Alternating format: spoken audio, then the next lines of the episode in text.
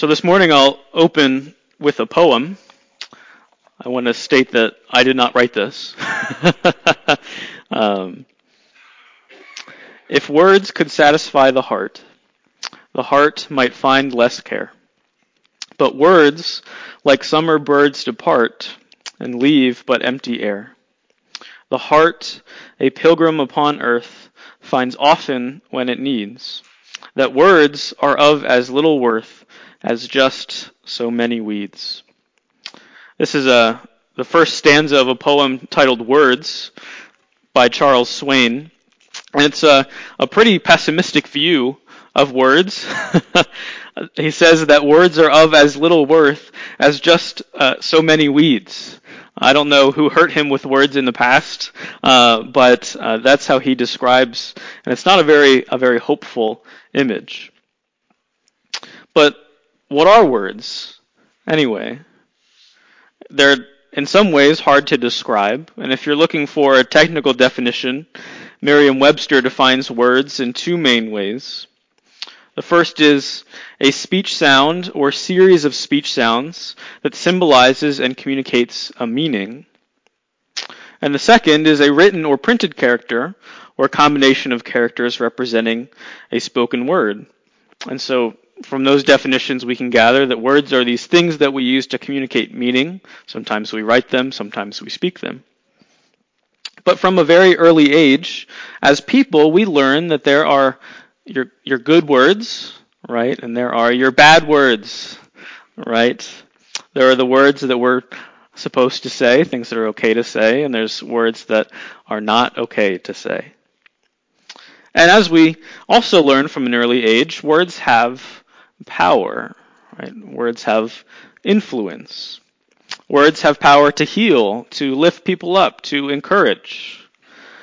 But words also have power to harm, right? To, to deal damage sometimes, to bring people down. Words have power to teach.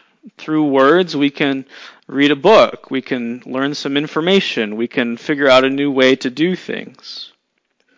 This sermon contains about 3,000 words. Hopefully, they'll be useful today. Uh, and what I'm getting at is this words have purpose. God uses words, and God has given us the ability to use words. And so this morning, as Paul continues his conversation with the Thessalonians, Paul will make a distinction between what he calls the Word of God and the Word of men, two very different things. So let me pray for us this morning as we open. Father, words uh, they're a gift in some ways from you. Uh, and God, in some ways, we misuse them. And so, God, as we learn about uh, your word this morning, as we look at uh, what Paul has said to us through your word, I pray that you would uh, speak words through me that are helpful, words that uh, may challenge, but also words that may encourage. God, may every word that I say this morning be uh, subjected to you and God, may you uh, use me to speak through. In Jesus' name, I pray. Amen. So if you haven't turned with me already, we're going to be in the book of 1 Thessalonians this morning. Uh, we looked at verses 1 through 12 last week, and we're going to be continuing in chapter 2 this morning. We'll be looking at verses 13 through 16. So uh, a short passage this morning, but one that I think might be helpful and today's passage is split up into three parts. The first part is receiving God's word in verse 13. Second part is living God's word in verse 14.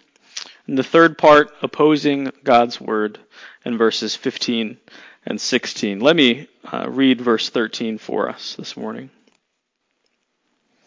And we also thank God constantly for this that when you received the word of God, which you heard from us, you accepted it, not as the word of men, but as what it really is, the word of God, which is at work in you believers. I'll stop there.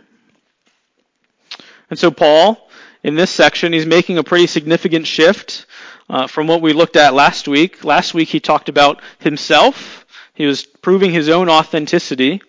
And so this morning, Paul will be moving to talking about the Thessalonians. And as he's been doing so far in this letter, he expresses thankfulness for them. And Paul, in this section, is thankful for one specific thing.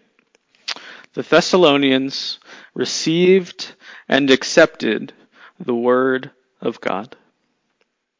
And so to receive the Word of God meant that when Paul came with the message of the gospel, they allowed him to speak it.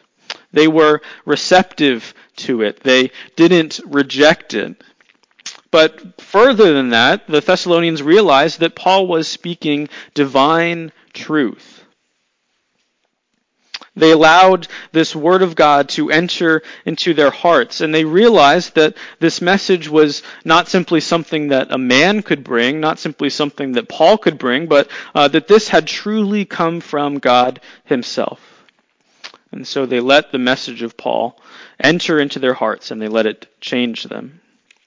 To put it simply, God speaks, we respond, and then He transforms.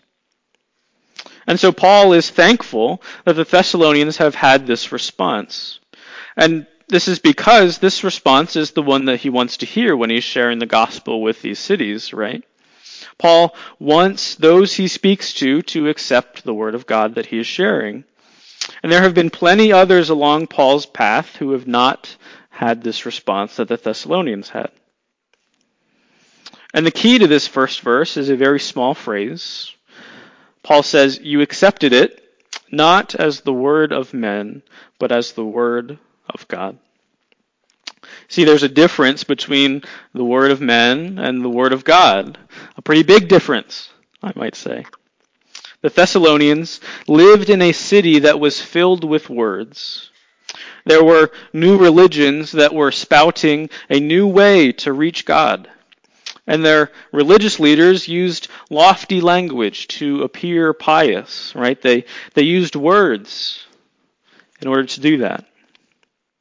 There were new philosophies that were claiming to have figured out the meaning of life, and philosophers who wrote long theories in order to appear wise to others.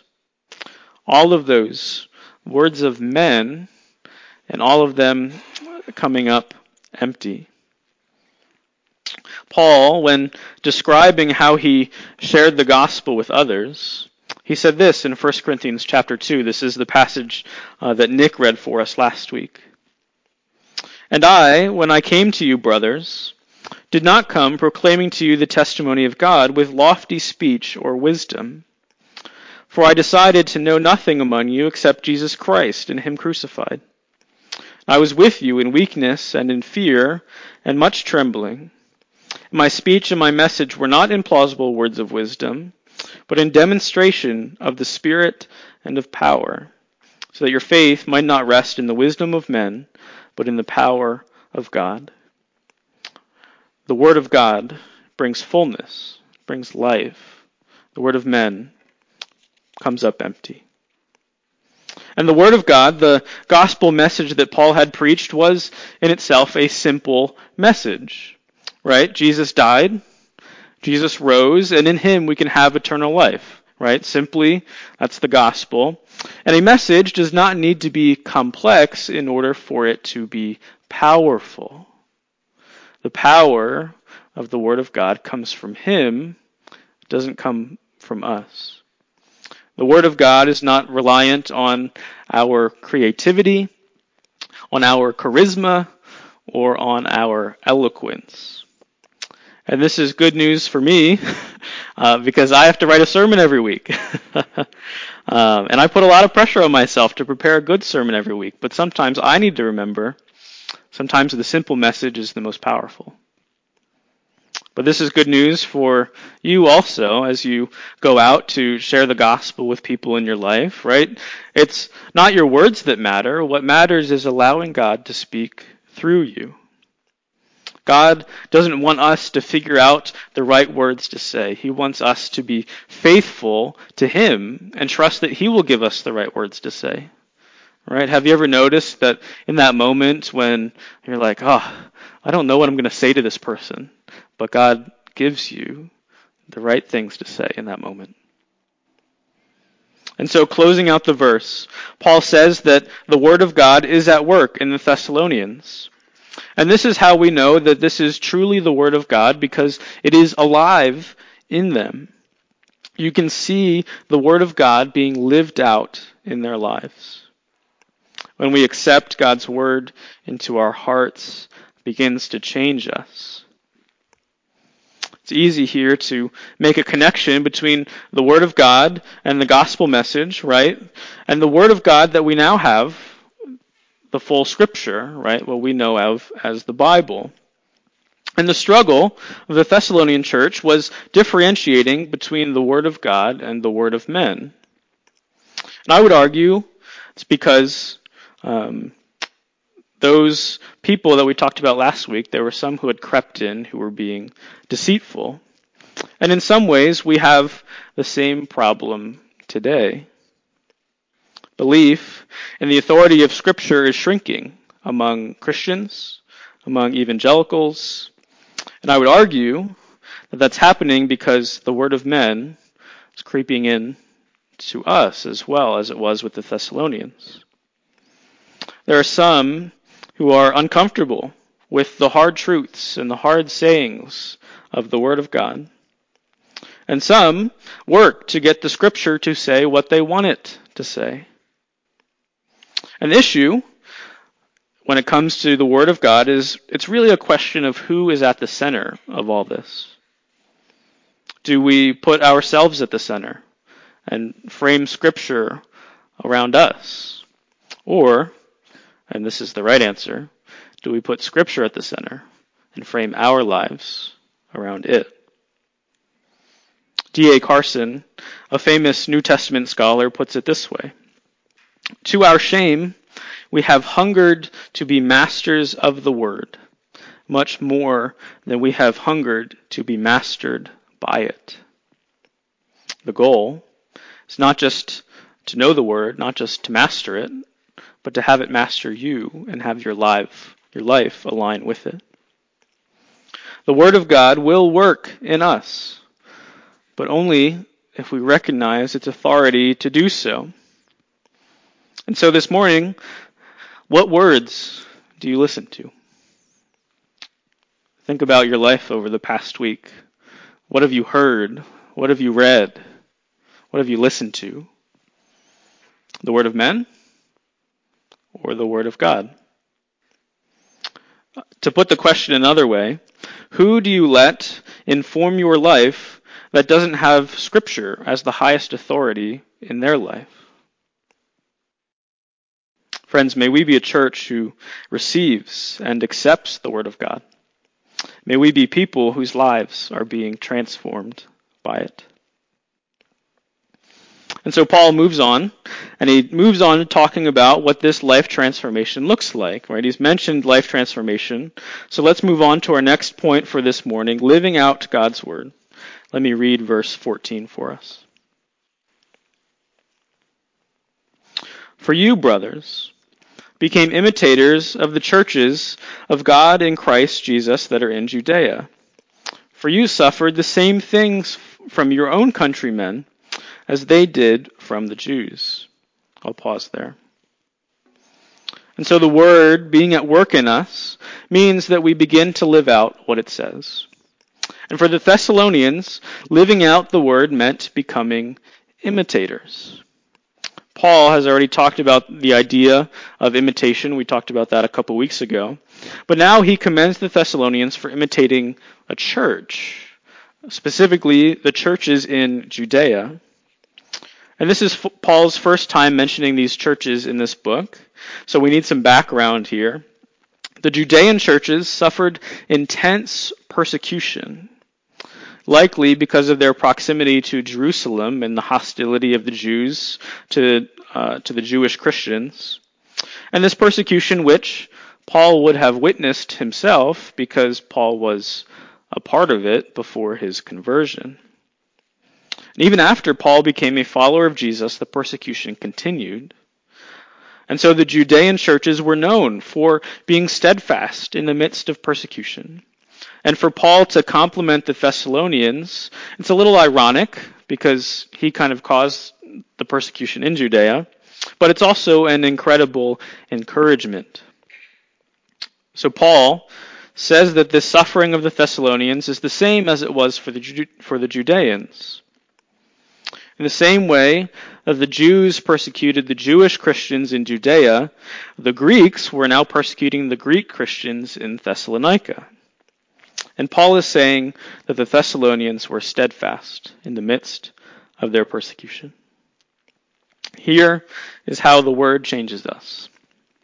It changes our affections. Simply put, it changes what we care about. The Thessalonians became willing to suffer for the sake of Christ. They cared about the spreading of the gospel more than they cared about their own personal safety or well-being. They were aligning themselves with the teachings of Jesus. And this is what Jesus said in Luke chapter 12. I tell you, my friends, do not fear those who kill the body, and after that have nothing more that they can do. But I will warn you whom to fear. Fear him who, after he was killed, has authority to cast into hell. Yes, I tell you, fear him. Are not five sparrows sold for two pennies? And not one of them is forgotten before God. Why, even the hairs of your head are all numbered. Fear not, you are of more value than many sparrows. The Thessalonians took hold of the truth of that passage and seeing the value that they had before God. And the purpose of the Word of God is not to give us more knowledge. Its purpose is to be a, mirror, to show us our own lives so that we compare the lives that we're living with the lives that Scripture says we're supposed to be living. We're supposed to read passages like this one and say, you know, I really struggle with the fear of people, but I know that I'm supposed to fear God. And then we ask a follow up question What would it look like for me to be more courageous? What would it look like for me to rid myself of that fear of people? And sometimes we think, oh, well, you know, this is just a story. This kind of thing would never happen to us, right? The Thessalonians were persecuted, but, you know, we're so far off from persecution here in America, but it could happen to us, right? Seem to be moving in that direction. I don't mean to you know, be fear mongering, but there might come a time when Americans persecute American Christians in our cities. And would we be ready for that? Right? Our, I hope that our answer is yes. But that's why we have the Word of God to remind us of what's important. It's not safety. It's not money. It's not food. It's not clothes. Jesus, when he was tempted in the wilderness by Satan, quoted Deuteronomy chapter 8 verse 3. Man shall not live by bread alone, but by every word that comes from the mouth of God. The word of God should be of utmost importance in our lives. And once it's in our lives, our lives will be transformed by it move on to our last point for this morning. Look at opposing God's word in verses 15 through 16. Paul talking about the Jews here, who killed both the Lord Jesus and the prophets, and drove us out, and displeased God and oppose all mankind, by hindering us from speaking to the Gentiles that they might be saved so as always to fill up the measure of their sins, but wrath has come upon them at last. And so Paul closes in this final section here. He includes a history lesson on the persecution that God's people have received over the centuries. First, he mentions that the Jews killed Jesus. And Paul isn't mincing words here. It was the Jews who constantly tried to trap Jesus. It was the Jews who betrayed Jesus. It was the Jews who falsely accused Jesus. It was the Jews who wrongly convicted him. And it was ultimately the Jews who crucified him. The very Son of God, sent to save them, they killed. The Messiah, who they had been waiting for for centuries, rejected. And this was recent history for Paul. But Paul also points back to those who had come before Jesus and those who were proclaiming God's word that were persecuted. The Jews also killed the prophets who came before Christ. All you have to do is look at the accounts of Jeremiah or Isaiah to know the, the suffering that the prophets faced when they were proclaiming God's word to the Jews. The Jews ran Paul and the other disciples out of Jerusalem and out of Judea and out into the world.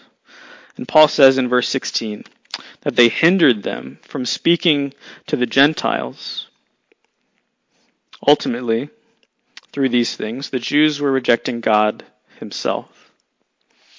By rejecting those who God had spent, who God had sent, those who God was speaking through, the Jews were ultimately rejecting him. And by rejecting those who God had sent, the Jews were rejecting all of mankind, rejecting those who came to warn, those who came to save. And the Jews were actively hindering people from spending eternity in heaven with God, which, when you think about it, it's pretty serious. And so Jesus told a story about this. It's called the parable of the tenants. You don't have to turn here in your Bibles. I'll just read for us. And he began to speak to them in parables. A man planted a vineyard and put a fence around it and dug a pit for the winepress and built a tower and leased it to the tenants and went into another country. When the season came, he sent a servant to the tenants to get from them some fruit of the vineyard. And they took him and beat him and sent him away empty handed. Again, he sent to them another servant and they struck him on the head and treated him shamefully. He sent another, and him they killed. And so with many others. Some they beat, and some they killed. He had still one other, a beloved son. Finally, he sent him to them, saying, They will respect my son. But those tenants said to one another, This is the heir. Come, let us kill him, and the inheritance will be ours. And they took him and killed him and threw him out of the vineyard. What will the owner of the vineyard do? He will come and destroy the tenants and give the vineyard to others. Have you not read this scripture? The stone that the builders rejected has become the cornerstone. This was the Lord's doing. It is marvelous in our eyes. Jesus, clearly talking about the persecution that the prophets had faced, and then ultimately the Son being himself who would be rejected. And it's really easy here to point the finger at the Jews, right? To say, oh, they're so foolish. But the point of this section and what Paul is getting at is not to point the finger at the Jewish people. Some have taken passages like this too far and used it for anti-Semitic purposes. That's not what we're supposed to take away from this what we're supposed to get from this section is that sometimes we are like the Jews. We're supposed to ask, why were the Jews so opposed to those that spoke the word of God to them? The answer to that question is simple. They didn't like what God had to say. Right? And they didn't like what God had to say because God was calling them out of something old into something new. God was calling them out of an old way of thinking and living into a new way of thinking. When God speaks to us, sometimes what he asks us to do is difficult for us. It's difficult because we're comfortable doing things the way that we've always done them, right? But that doesn't mean that what God's asking us to do isn't ultimately good. The Jews, when they were in the wilderness, said, God, this traveling in the wilderness is so hard. Can't we just go back to Egypt? Or When Jesus came, they said, God, we don't want this Savior that you've brought us. Can't we just keep doing our religious practices the same way that we've always done them? And that's low hanging fruit because that's the Jews, right? But what is it for Christians today? God, this teaching on homosexuality is too harsh. Can't we just accept those who are different from us? Sometimes what God asks us to do, what God speaks to us, is difficult for us to accept. But that doesn't mean that God is wrong. And so, what is it for you this morning? Think about that for a second. What is God saying to you that you are rejecting because you're comfortable? What hard truth has God spoken to you through his Word, through maybe someone else, that you're really struggling to accept. Could be, oh, you know, God, I, I don't want to address my gossiping problem. Can't I just share this one bit of news that I just heard with someone that I shouldn't? Maybe it's, God, I, I can't respond to that thing that you're calling me to do with my life. Can't I just keep doing what I'm doing for a few more years? These are the, the things that we say, right? Those are the excuses that we make. They're the ways that we, like the Jews, oppose the Word of God. But when God speaks to us, we have to listen. And as we spend time listening to the Word of God, reading the Word of God, studying the Word of God, its purpose is to show us the life that we should be living. But it also shows us our sin and the ways that we haven't been living according to it. It's hard work to get through the difficulty and to truly accept what God is saying to us, but it is worth it. When God speaks something to us, we have a choice. We can receive it and accept it, like the Thessalonians did, or we can reject it and oppose it like the Jews did. May we be a church. May we be people who receive and accept the Word of God. And I don't just stand up here saying these things because I have to, right, as a pastor. But I truly believe and I am convinced that a life aligned with what God has said to us through His Word is truly the best way to live. It might not be popular, might not always uh, give us friends, but it's what God has asked us to do. And so may we be faithful in doing it.